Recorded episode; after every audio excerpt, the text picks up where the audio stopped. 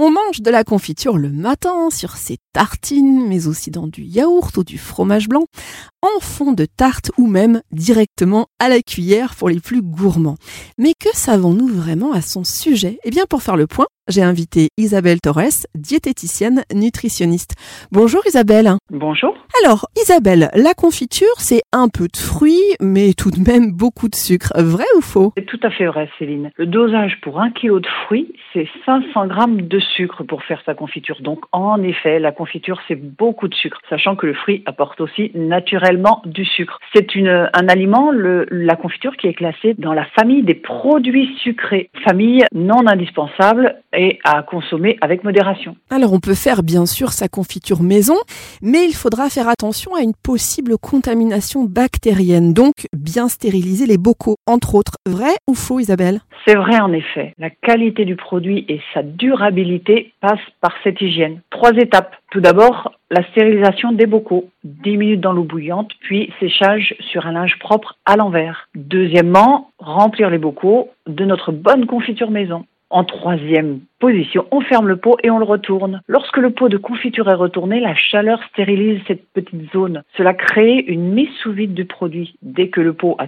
totalement refroidi, il peut alors être conservé à l'endroit pendant plusieurs mois, voire plusieurs années, dans des endroits adaptés, pas trop chaud, pas trop froid et sans lumière. Si cette stérilisation est bien réalisée, un petit pop caractéristique résonnera quand on ouvrira le pot de confiture pour le consommer. Alors la confiture et les gelées apportent tout de même un peu de potassium, euh, de vitamine B et puis euh, la célèbre vitamine C, mais malheureusement elle est détruite à la cuisson. Vous confirmez? Euh, Oui, alors c'est vrai que tous ces cocktails vitaminiques et de micronutriments sont très importants et, et, indispensables pour lutter contre les problèmes cardiovasculaires, l'ostéoporose, la dépression. Mais je vais quand même aller sur un autre terrain. La confiture a des apports dérisoires car la cuisson dénature les vitamines. La confiture reste un aliment plaisir. Alors les confitures étaient dans le passé surtout un moyen efficace de conserver les fruits un petit peu abîmés, les fruits les plus fragiles. Est-ce que c'est une vraie info ou une intox? Ah, C'est vrai, rien ne se perd, tout se transforme. Cela permettait et permet toujours d'ailleurs de produire quelque chose avec des aliments dits euh, abîmés ou blettes.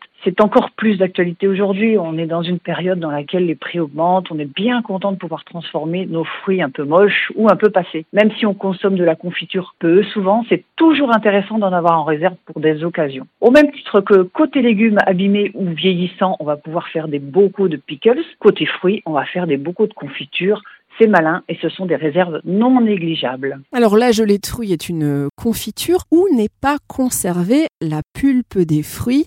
Euh, vrai ou pas? Tout à fait, vous êtes bien renseignée Céline. La gelée est fabriquée à partir du jus du fruit. C'est plutôt pour les amateurs de, de, produits à texture lisse, sans aspérité. Là, on se situe dans les préférences personnelles des différentes textures. Si on préfère avec de la pulpe, des morceaux, des petites graines comme avec les fraises, ben, on ira vers la confiture. Mais si on préfère des choses plus lisses, sans morceaux, on choisira la gelée. Alors longtemps considéré comme un produit de luxe, les confitures vont se banaliser au début du 19e siècle grâce notamment à la découverte du sucre de betterave qui est beaucoup moins cher.